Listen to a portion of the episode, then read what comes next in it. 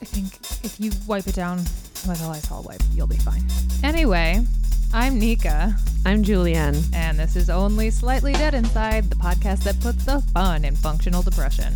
We are not doctors, trained therapists, or medically licensed in any way. But as you can guess from the uh, talking that just went into that intro, we are, um, you know, Getting educated. about proper sterilization protocol, I guess.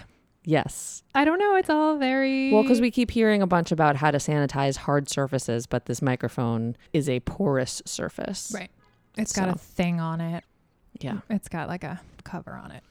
So um, I think probably I don't know. We'll look it up when we're done. How about that? Yes. We yes we will. Julianne texted yesterday and was like, "So we should probably do like a corona anxiety episode like immediately, right?" And I was like, "Yeah." And then there was actually talk about whether or not you even wanted to travel over here. And I'm here. We're recording this on Saturday, March 14th, which I'm saying because uh, information has been changing so quickly. I just want to put this in just might not context. be valid by This the may not time be we valid. edit. Although now we're gonna have a lot of time to edit. we will have much time to edit. I had been working from home since the beginning of last week anyway because I have that flexibility, but then my next project got canceled, so I had less to do and I was like, why go into Midtown if I don't have to in the middle of this questionable environment? I did the same this week cuz work continued to slow down and my office finally closed, but I have been going places every day and thank you, everyone who is not taking the subway right now, because the subway has been very empty. So I actually feel pretty okay being on it. I have not tried to get on it any time during rush hour. It's even during rush hour. I'm sure it's fine, but I, we all are supposed to be isolating as, as much as we can, social distancing, etc. So we're trying, but also we are human creatures and lack of social interaction is difficult. So, you know, we're all being careful, That's good. Um, yeah, our show closed the same day as all the other shows closed. And even though our capacity was 199, our houses had been getting steadily smaller anyway. Uh, and it was it was really depressing because we really loved our show and we wanted as many people as possible to see it. And then it just sort of became clear that it wasn't going to be safe or fun to go in and you know do this show where we're all touching each other and we're so close to our audience and we're going into the audience and people are yeah it just became clear that it shouldn't be happening and wasn't happening so we closed prematurely and i'm bummed about that Understandably, it's sad. You Yeah. even knowing that it's the right thing to do, it's still sad because Yeah. that's you know but mostly i am grateful that i just barely squeaked out my 11th week so i will get health insurance amazing. For those who don't know Actors Equity, you qualify for that health insurance by the number of weeks worked, and the minimum number for six months of insurance is 11 weeks. And I just squeaked that out under the wire. Because So that's the kind of country that we live in for now, for now. unclear. Second disclaimer I'm leaving the window open, so things might sound a little boomier than they normally do, but you just have to afford me that need for fresh air based on my anxiety, which is a great segue into the stuff that we wanted to talk about. Yes, I've also been leaving my window open all week, although it's been It's very like- warm yeah, it's well also super nice out, but I, I don't even want to close it to for the for purposes of recording. of recording. I'm fine with that. The fresh air really does actually calm me down. Mm-hmm. And I, like you, have been experiencing a extra high level of anxiety Yeah, at this time. Yeah. Yeah. So I guess we can go through some of those anxieties, how we're dealing with them. There's a lot of people who are like, why is everyone panicking? You're fine. Like, I know. No, I don't know I'm fine. I assume I am probably fine. I, however, like many people of our age, have parents who fall squarely in the vulnerable demographic for this. And on top of that, my father is on dialysis and also has been having other health problems lately, so has been in and out of the hospital. So I am freaking out, really, because there's nothing I can do about any of this. I can't help. He's in Florida. My mom has been doing the errands and stuff, but she is also 71 years old. It's not great for her to be doing that either. We're working on getting them some help, but my sister and I can't get there. nor would it be safe necessarily for us to do that. So this is a rough one. This is really rough right now. Yeah. My parents are, you know, knockwood, very healthy, but they are squarely in the demographic as well. And I worry about them. I worry about them, but I also, I don't know. It's an interesting thing. Like, because I can't entirely pinpoint, like, sometimes when you're having an anxiety attack or a particular bout of anxiety, it's helpful to be able to have a response to the thing that you're freaked out about. So, like if you're talking to yourself, carry things through to their logical conclusion. And it's really hard to do that right now, even though it's a super helpful grounding exercise because there is no answer. No. And there's certain things that I can do that with because there's also the anxiety of my company's losing a lot of projects right now. And we've had a lot of meetings about it. They're being super communicative, but we're not sure how long this is sustainable. And that may jeopardize people's jobs in the future. And that may or may not include me. And that is also weighing on me pretty heavily. But that is one of the ones where I can say, okay, absolute worst case scenario, I lose my job. I will figure out how to deal with that for the time being and it will pass. Right. Having to go through that exercise for the more mundane and non emotional things is even harder because of the stuff like you were just starting to say. Like, if I think through the logical conclusion of some of this, I'm not being unreasonable with understanding one of these possibilities being extremely negative. Right.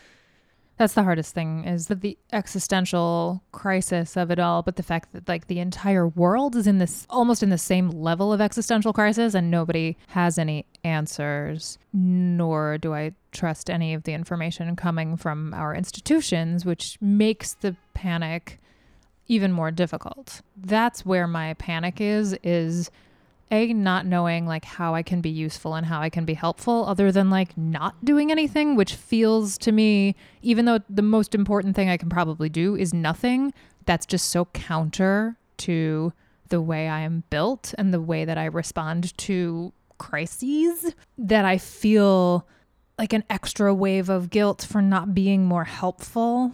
A hundred percent. That You is know a I mean? yes. That is absolutely where I am right now, and on both a micro and a macro level. Right, exactly. I feel so impotent because I can't do anything to help the most vulnerable people in my life. I really other can't. than stay away from them. other than stay away from them and scream at them like I did this morning when my mother went to Costco, which she will listen to this and tell me, no, no, they only let 25 people in at a time at this particular Costco. But like, that is lucky. That is Right. just lucky. And it is still stupid to go to Costco when you are an older person living with an even more vulnerable old person. Anyway, there's nothing Yeah. I can do about that. And then on a macro level, there's nothing I can do. And I feel like I should be protesting or Something. making phone calls or something. And all the people that represent me in particular are doing the right thing right now. I mean, I also guess like calling and saying you're doing a great job and everything is terrible and I'm watching you and I support you. Like yes. everybody likes Also, encouragement. being also, extra nice to any retail people that you do encounter. The people at the grocery store are so stressed right now. They have had very long, stressful days. Please be nice to them if you have to go to the store. be nice. Just be as nice as possible. Everybody's tired and freaked out. Everybody's nervous system is in a tailspin, I think. I did my census yesterday. Did you do your census yet? No, I did not. Because you can do I- it is- online. you can do it online. I'm very excited about this. And that made me feel better. Actors Equity is eh, doing a letter writing campaign calling on Congress to include artists in the emergency relief fund and to make sure that artists get paid for the time that they're furloughed as well. So I did that and I did the census and I sort of felt, I don't know, as much as I could do from my desk. Yeah. No, there's things that people are doing that are really helpful or touching. Both Laura Benanti and Jennifer Garner have started these campaigns to have any high schoolers who have shows that they were supposed to be in that were canceled to post a video of them performing so that they can see, which is super cool. And Really lovely. thanks, ladies. That's amazing. Yeah. yeah. I thank my big sister for doing that.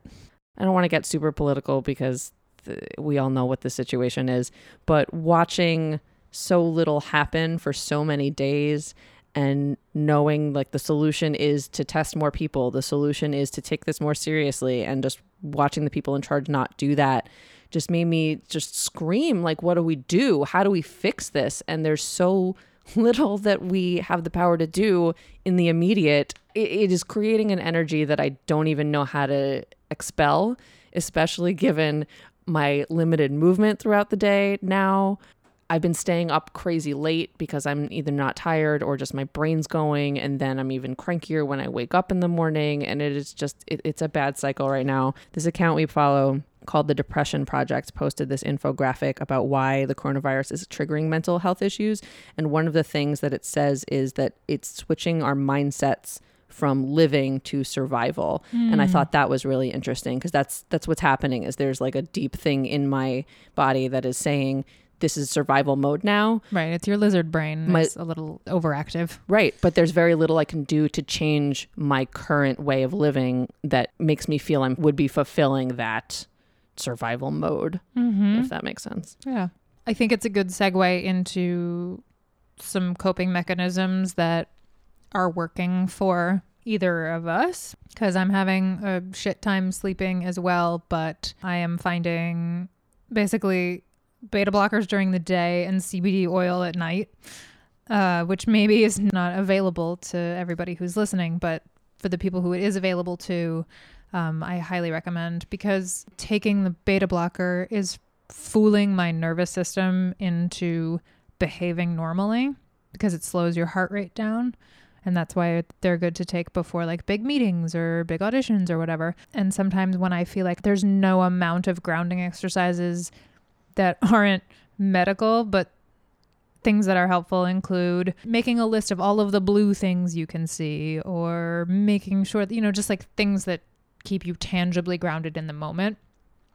And I find that when those also fail, beta blockers are really helpful because it just forces my nervous system and my heart to not be operating at a level that is like painful. that makes sense. That's I, helping. I do not currently have access to those. I've been trying to get a new medication management person and going back and forth because of insurance stuff. So I have not quite gotten there yet. I never talk about this because I don't want it to be a thing that people associate with me as a person overall, because people tend to do this. But my bit of self medication for anxiety has been smoking a fair amount of weed. And I don't ever talk about it. I know some people listen to this that don't know that about me, and I don't want to say that this is a good idea. it, it is extremely immediate and not ultimately that helpful long term. It is not cumulatively helping, and it is hard because there's so little to do right now.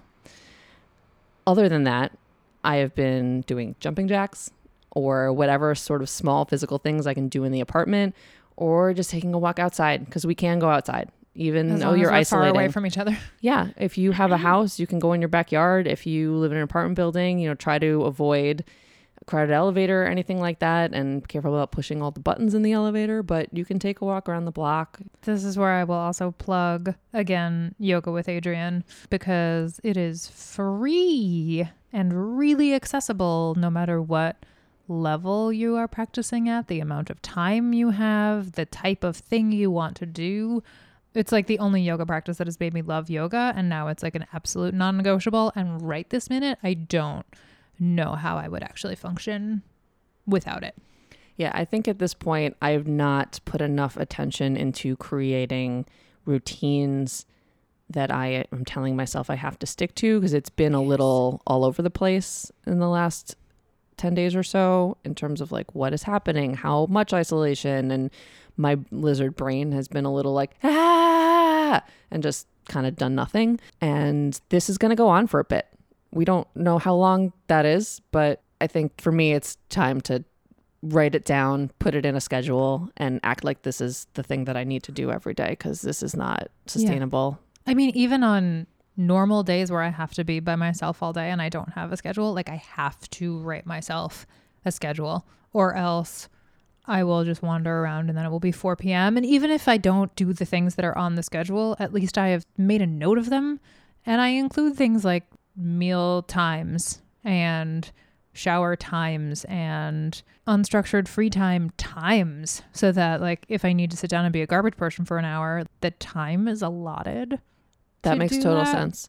And the meal is actually a really important point. I am a person who, minus a schedule, will sometimes forget to eat till I'm really hungry or get moody and decide that I don't need to eat because I'm so hungry that I don't need to eat. Lizard brain. Right. And that's not good. My general schedule, because I usually work during the week, allows for unstructured time to feel a little less scary or lets me structure it a little more easily because there are these things that I need to do with my unstructured time, period, end of story. When we have so much unstructured time, this schedule is really necessary. It seems basic and it sometimes it's like, do I really need to do this? I'm a grown up. I should be able to just say at noon every day I'm going to eat. But if I don't write it down, I'm not going to do it. No, I am like you in that I stress don't eat, and some stresses are I stress eat with some stresses, but things that are this big, I lose my appetite completely and then wonder why I am weepy and mean, which is a super great combination for no one. Yeah, it's working really well for me being in the apartment all the time with my extremely patient boyfriend. Yeah, my extremely shout out, shout out to those those men that we spend our lives with. yes, extra shout out for Max because of the bread. We got unlimited bread at our house. We do have bread flour. So we In the freezer. flour. and we have yeast. Um, so maybe Dan will maybe we'll get back into bread baking. Dan was super into bread baking for a while, and then it dropped off because you know Well, life, it Life. takes forever. We were also talking about how it's a little tough because this is allergy season because the weather changed a little early. So we're sniffling anyway, even though we're not sick, but it's making us all feel paranoid. Uh, Circling back a little bit, but expanding. One of my main frustrations and concerns at this point is is my parents and I've been hearing that from a lot of other people our age. Both of us came across this article in Vogue the other day. It's only from yesterday called Why Are So Many Baby Boomers in Denial Over the Coronavirus? And this is a common thing I've been hearing from so many friends where their parents are not feeling like they're included in this. I've heard of a 90 year old who went to go buy decorative bird feeders. I've heard of a 70 something who went to go buy cinnamon rolls. I don't know what's happening. It's like they're melting down and ignoring all of it. I found an article on Medium by Rena Raphael called How to Snap Your Parents Out of Their Coronavirus Denial. We'll definitely post a link. It's basically trying to convince your parents not to go into super crowded public spaces and stuff like that. This is a thing that I have learned over and over again is you can't care about something more than the person it directly affects cares about it. And if trying to worry them is not effective, it will continue to not be effective, unfortunately. I think it's just a matter of being inundated with the information. And that is why it is so unfortunate that the information has been so bad. And I wish we had better things to say about it, I guess, or like more uplifting things to say. I have very little uplifting stuff very- to say about this. This is just sort of a like solidarity and We're here too. We're here We're with too. you. and this is going to suck for a while. I mean, everything will stabilize in some way and who knows what that's going to look like, but this won't last forever. But But it's hard to not but feel like something it will. But like Something something, will. about it will. The unknown is always so terrifying, and I am a person who does not deal well with the unknown. I always say I operate best with all the information, and nobody has all the information. So Yeah. I'm trying to find a workaround, which is my other favorite thing to do, is find a workaround. I just need big distractions because I am the same and I've been glued to Twitter in a way that is helping No one. No one. no one. No one. I'm also trying to find like little projects around my house. Soon we're gonna repot all of the plants, uh, which takes a long time. Yeah, I did venture out to Home Depot and get a couple things to repair holes in the wall and stuff. Yeah. There are still auditions happening, except now they're happening on tape. So try to get that next job whenever it can happen. There's a lot of good organizations as well that are trying to be supportive. We've mentioned the Actors Fund before, as a resource for everyone in entertainment. This is one of those times when they will be helping people whose income and health is endangered by Mhm. this. Uh, we'll post some stuff in the show notes. I saw another one that's doing grants for playwrights and a Mhm. couple other And there like are that. also a few region specific ones. I know Boston is doing something, and I know that there's some Seattle based folks who are trying to basically Venmo each other. No matter what city you're in, if you're associated with a theater company that's affected, there's a lot of cities that are doing small business grants and small business loans for anybody who's losing money because of this, which is pretty much everyone, Mm-hmm. no matter what you do. Anyway, you know what's don't know. great? What's great? What's great that they have found that dogs and cats can't get this. oh my God. Uh, I honestly don't know what I would do if I had to put my cat in quarantine right now. well, I don't know what she's the, the cat mental would do if I had to put the cat in Lifeblood quarantine. Of my house. Yeah, yeah. Yeah. So at least I can hug a cat. The other day, when we weren't sure if our show was getting canceled, I was really near Dan's work. I was basically like, I don't know if we're having a show tonight, but I have a whole bunch of stuff in a tote bag. Can I give you that stuff to take home in case I have to pick up all my stuff from the theater? Then I would like to have a tote bag that is more free than this one is. And he was like, Yes, okay. And as I was walking, everyone was debating, like, do we cancel the show or not? And we were still in that I don't know place when I walked in, and he took one look at me, put me in an exam room, and then went and got a kitten. like he had just he, he just spayed and neutered a bunch of kittens for uh, a shelter that his uh, practice has a relationship with, and he looked at me and he was like, "I think you need to hold a kitten right now," and he just like let so me hug a kitten for a minute until I could get my bearings. Animal therapy is real. It is so real. And then we found out we were not having a show and we had to go get our stuff. And so I was like, actually, you're going to come with me. And so he went with me and we cleaned out the dressing room and like we just walked and walked and walked and walked. Yeah, lots of walking. As I kind of figured, this would be sort of more of a venting kind of episode because we're all in the middle of this like horrific thing right now and we don't know what to do. So, yeah, we're here too. No matter what city you're in, if you are looking for real time information, I know at least New York has a text service that is giving updates. I'm sure most major cities are doing the same. Twitter is the place that I have found the most real time information about pretty much everything. But again, From I try to follow all over the world, but I'm particularly following the WHO and the mayor's office in New York and NPR. Really just trying to do like the most neutral media outlets I can and trying to stay away from the 24 hour news cycle. Yes, and not turning on the television. And I think I might actually put one of those apps on my phone that shuts down Twitter or something after a while because I am You not in a healthy place right Yeah. now. No. I'm glad you I'm glad you came over here though. I am. Thanks. My anxiety necklace has never been more on point, hmm. despite being on point every day of my life. So yeah, if you're bored, fill out the census. And if you're not bored, fill out the if census. you're not bored, fill out the census. It takes five minutes. You can do it online. Send it to everyone you know. You Send can a spend a screenshot. good- You can spend a good 40 minutes explaining how to use it to your boomer parents in an effort to keep them in their house. If you would like, there's an option. oh my god. I'm leaving it in. I don't care how insulted everyone is. Okay. you heard it here first.